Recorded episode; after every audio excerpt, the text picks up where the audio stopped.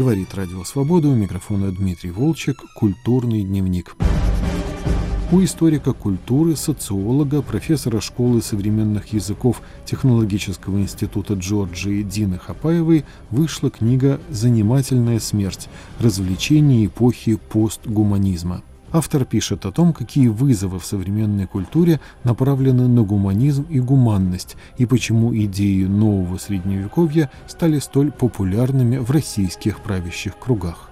С Диной Хапаевой говорила корреспондент «Радио Свобода» Татьяна Вольская.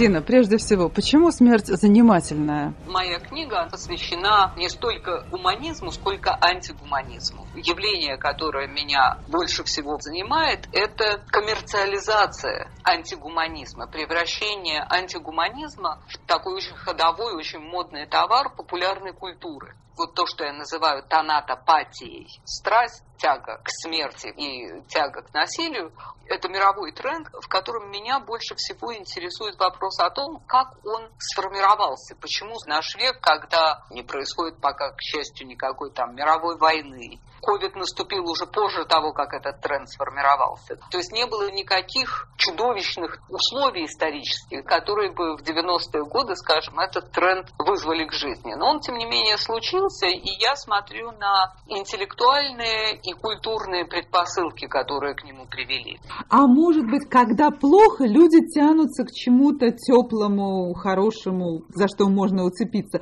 А может быть, им вот как раз остроты жизни не хватает? Я так не думаю думаю, например, блестящее 30-летие возьмем, послевоенные годы. Война только что Вторая мировая отгремела, но потом 30 лет никто к этому самому насилию не тянулся. Это возникает в 90-е годы, и мне кажется, что тут происходит соединение нескольких важных культурных и интеллектуальных предпосылок.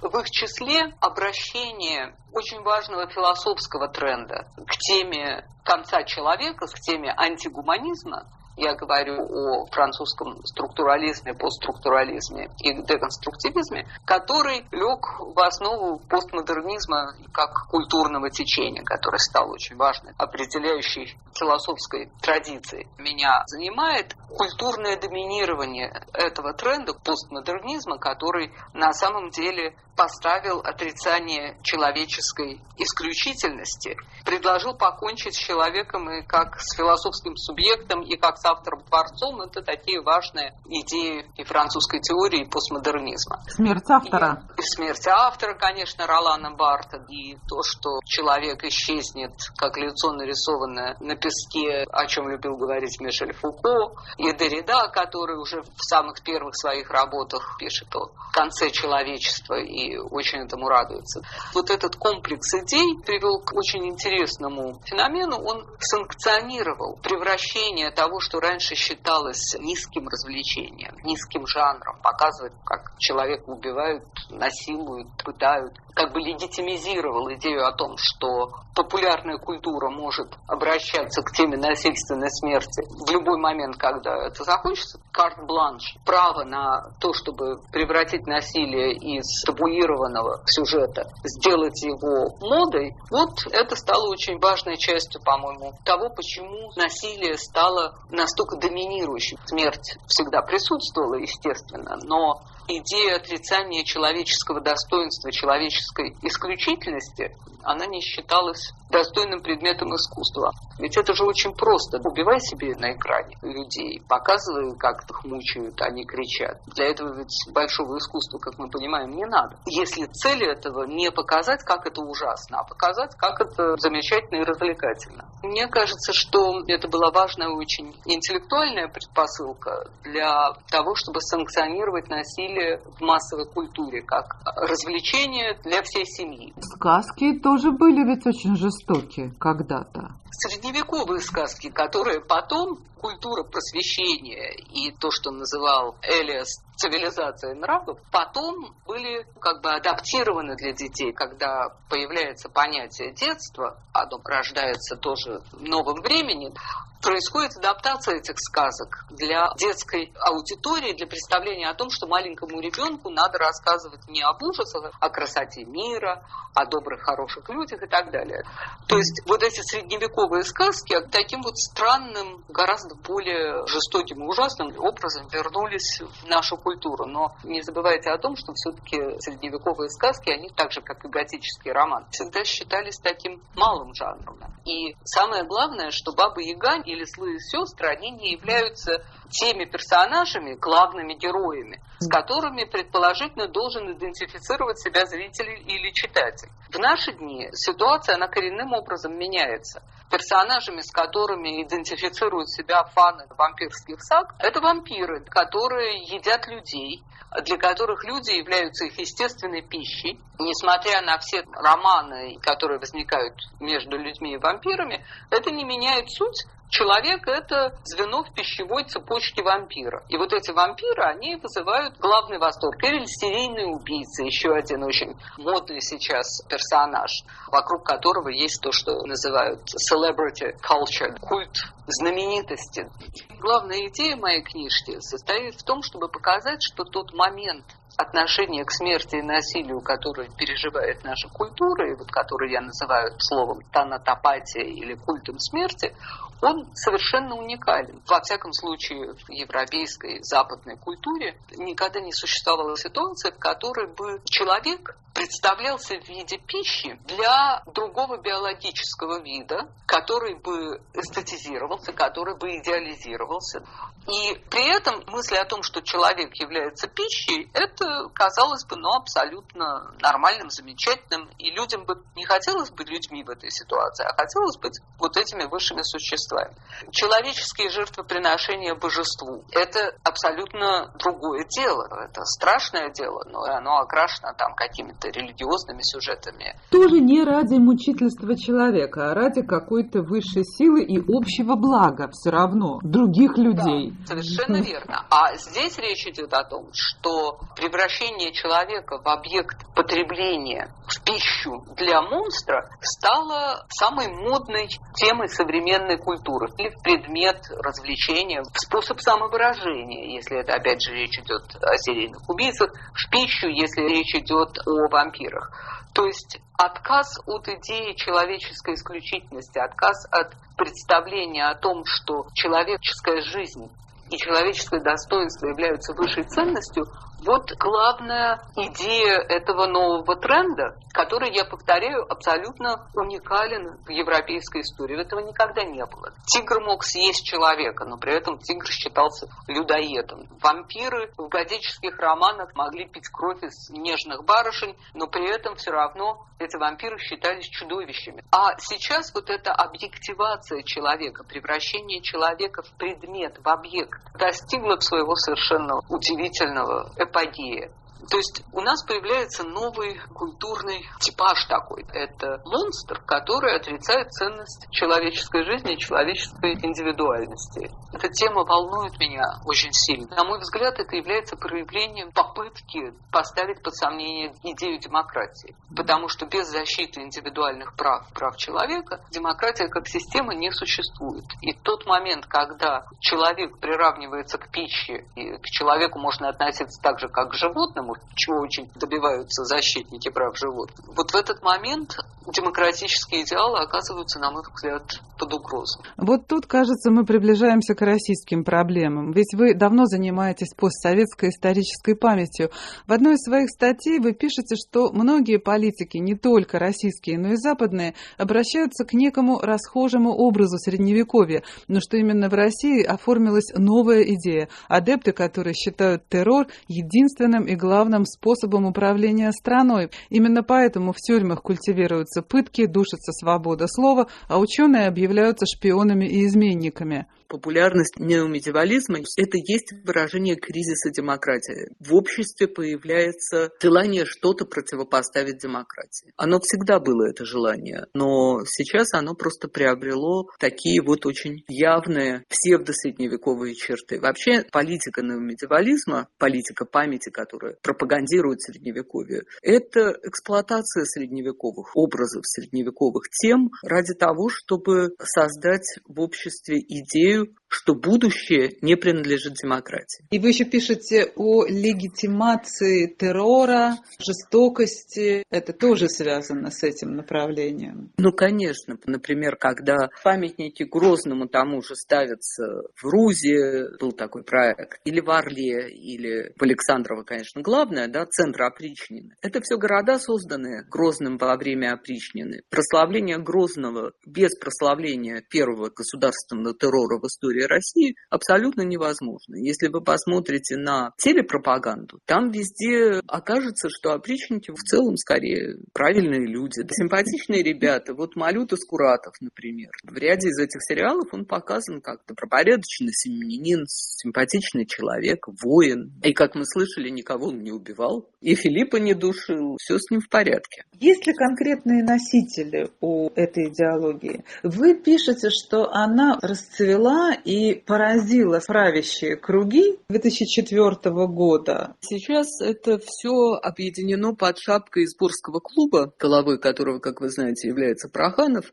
Есть целый ряд идеологов. Ну, Александр Дудин, конечно, его неоевразийцы, они играют здесь очень важную роль. Другой – это такой институт динамического консерватизма. Его члены стали членами Изборского клуба. Вы очень точно упомянули 2004 год, потому что вот в этот момент, когда вокруг второго срока Путина. Происходит такая реорганизация в этих националистических кругах. Очень интересно то, что масса идеологов начинают забрасывать просто правительство, президента проектами того, как бы нам вернуться к средневековому сословному обществу. И Юрьев был одним из тех, кто написал свою «Крепость России» как раз в 2004 году, прямо как рекомендации президенту, что делать дальше. Это писатель. Он был членом политсовета Дудинского движения неоевразийского, и он опубликовал роман «Третья империя». Этот роман был страшно растиражирован, страшно был популярен, в котором опричники просто рассказываются, какие они замечательные, как Третья империя будет создана,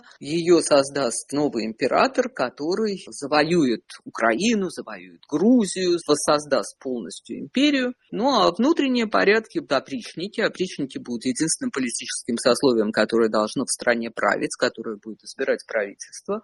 Будут также клирики, но у священников никакой политической власти тоже не будет. Ну а все остальные будут просто таким третьим сословием, политически полностью бесправным. А опричники будут грабить, убивать, делать все, что они всегда делали, но это будет делаться с целью поддержания этой империи. А завоюет она всю Европу, Соединенные Штаты, от океана до океана. Вот такая вот была неоевразийская мечта все вот эти силы темные, которые восхваляют Средневековье, они были крайне активны в начале еще путинского правления. Они создали эту идеологию, они прорвались благодаря тому, что неомедиевализм был подхвачен как государственная политика памяти. Эта государственная поддержка направлена прежде всего на разрушение идеи о том, что будущее за демократией. На вопросы Татьяны Вольской отвечала Дина Хапаева, автор книги «Занимательная смерть». На «Волнах свободы» вы слушаете программу «Культурный дневник». Сюжет, подготовленный Лили Пальвелевой, перекликается с тем, о чем размышляла Дина Хапаева. Речь пойдет о выставке Петра Белова в Московском музее истории ГУЛАГа. 1988 году в Центральном доме актера открылась выставка, которая сразу же стала пользоваться огромным успехом. В эпоху перестройки она для многих оказалась потрясением. Впервые широкому зрителю показали картины, которые до того могли увидеть только люди, входившие в ближний круг автора. Это были не театральные работы сценографа Петра Белова, его ставший впоследствии знаменитым антисталинский цикл. В Музее истории ГУЛАГа решили, что сейчас самое время напомнить об этом событии и сделали выставку «Очередь за правдой». Работы Петра Белова нигде не экспонировались 11 лет. Все это время они хранились в семье художника. Директор Музея истории ГУЛАГа Роман Романов признается, что даже он подлинники увидел впервые. Я сам видел эти работы только в каких-то журналах, переизданы, и они со мной все время, вот эти образы где-то в подсознании были. Когда я увидел вживую, это абсолютно другие ощущения. И многие коллеги у нас в музее, которые работали над этой выставкой, даже позже родились, чем проходили эти выставки. И для них сегодня они видят это в первый раз, я вижу их реакции, вижу, что это очень и очень актуально. Прошлом году эту коллекцию музей приобрел. Выставка временная. А как потом вы распорядитесь этими картинами? Выставка будет идти несколько месяцев, и после этого, даже уже сейчас при подготовке, к нам обращались из разных регионов, коллеги из других музеев, и они уже ну, как-то пытаются бронировать эту выставку. Я не исключаю, что она отправится по другим городам нашей страны и будет показана просто на других площадках. Как устроена эта выставка? Она точно повторяет ту, которая была на пятом этаже дома актера? Нет, она абсолютно устроена по-другому. Главный зал вмещает, показывает вот этот сталинский цикл работ, а дальше биография Петра Белова в фотографиях. Мы проходим по коридору и видим его в младенчестве, в детстве, в юношестве, взрослым уже состоявшимся художником. И дальше воссоздана его мастерская, есть его личные предметы, то есть мы можем увидеть его такую художественно-алхимическую лабораторию. И заканчивается эта выставка двумя книгами отзывов. Одна книга отзывов воспроизведена как раз 80-х годов, и вторая современная. Мы можем почитать, что писали вот эти реакции людей, которые увидели эти работы впервые в 80-е, в 90-е годы, как вот эти работы были осмыслены, прочувствованы 30 лет назад. Мне очень интересно будет сравнить то, как люди воспринимали это в 80-е годы, и то, как наши с вами современники будут воспринимать это сегодня. Процитирую одну из давних записей. «Кто может сказать, что все это не повторится вновь? А всему вина наша однопартийная система, наши выборы, то есть детская игра. А главное, правительство правит государством до гробовой доски, то есть до маразма». Это слова человека, подписавшегося участник войны. Тот, кто знаком с работами Петра Белова только по многочисленным репродукциям, может предположить, что картины антисталинского цикла большого формата, но это не так. Подлинники совсем невелики по размеру. Автор много лет и до самой смерти проработавший в Театре Советской Армии и привыкший иметь дело с гигантской сценой, в своей живописи к таким величинам никогда не стремился. А ощущение монументальности возникает из-за игры художника с масштабами – у него Сталин – это столь абсолютное зло, что ни на одну картину не умещается целиком, только частями. Узнаваемые сапоги, готовы растоптать лук с пушистыми одуванчиками, в которых каждый невесомый венчик содержит человеческие лица. То ли портреты обреченных, то ли души уже загубленных. На картине под названием «41 год» гигантская рука с курительной трубкой сметает, как крошки со стола с заснеженного поля неисчислимую пехоту, идущую в бой навстречу танкам. Столь же неисчислимых зэков поглощает надорванный край пачки Беломора в картине «Беломор-канал». Валерий Баринов одновременно с Петром Беловым служил в Театре Советской Армии и был занят в спектаклях, оформленных этим сценографом. По воспоминаниям актера, декорации Белова были не менее метафоричными, чем картины. Это был удивительный человек.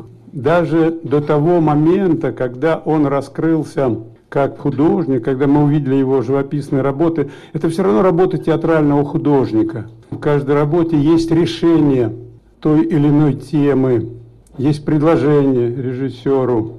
Я вспомнил спектакль «Конец» по пьесе Шатрова – это было грандиозное совершенно использование вот той огромной сцены, которую было не охватить. Он первый, кто использовал, наперекор всем пожарникам, всем начальникам, он опускал пожарный занавес. Когда зритель входил в зал, огромный зал театра армии, перед ним была бетонная стена. Это не фальшивая была бетонная стена, это был опущенный пожарный занавес. 80 тонн, по-моему, весит. Когда он поднимается гудит тревога, звонки. Так начинался спектакль, так приоткрывался бункер Гитлера. Потом я уже видел, многие театры стали это использовать. Но вот первый, это они придумали с Горяевым. Мне очень нравилось смотреть за ним, как он всегда мягко отстаивал то, что предлагал. Вот сказал, он такой мягкий человек, я не помню его кричащим, разбушевавшимся, нет. Но он был настолько тверд своих убеждениях и настолько точен в понимании того, что он хотел сделать. Мне было очень приятно с ним общаться. Много раз мы общались. Когда Петр Алексеевич первый раз показал эти работы, еще нигде они не были, ни в огоньке, нигде. Первое чувство, которое я испытал, был страх. Вроде уже там перестройка, но было страшно. За него, потому что он это нарисовал. И сам испугался, потому что это увидел. Так что каюсь я в этом сейчас. Самые первые вещи антисталинского цикла Петр Белов создал в 1985 году. Страна делала первые шаги в сторону гласности, перестройки. Открыто критиковать сталинский режим еще не было принято, однако и памятников вождю в стране не существовало. Прежние давно были снесены, а новые не появлялись. Зато в наши дни то тут, то там устанавливают бюсты Сталина. Немного из-под тяжка, немного на задворках, но устанавливают.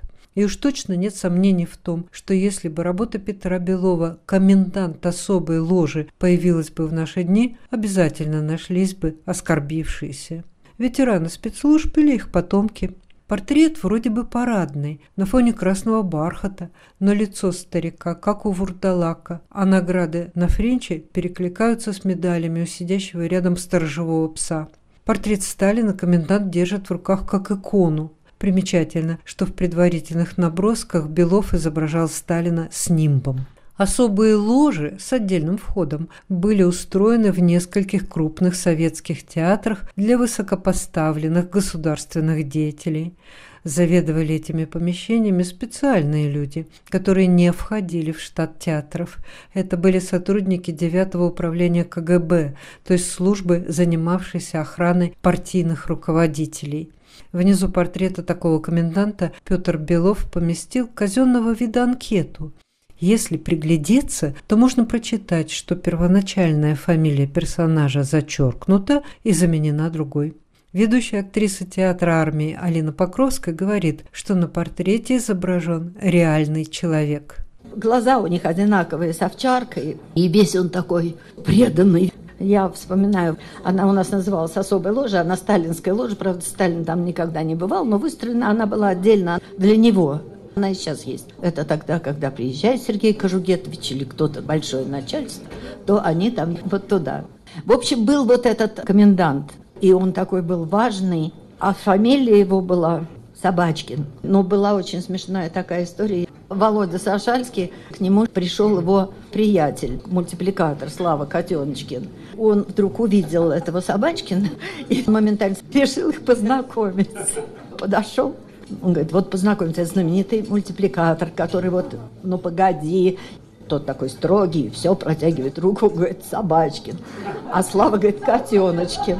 Он ужасно обиделся, он решил, что это неправда, что это Володя специально поставил. И после этого сменил фамилию на Успенский. Собачкин Успенский не всегда состоял при театре. До того, как стать комендантом ложи, этот человек был охранником в лагерях строгого режима.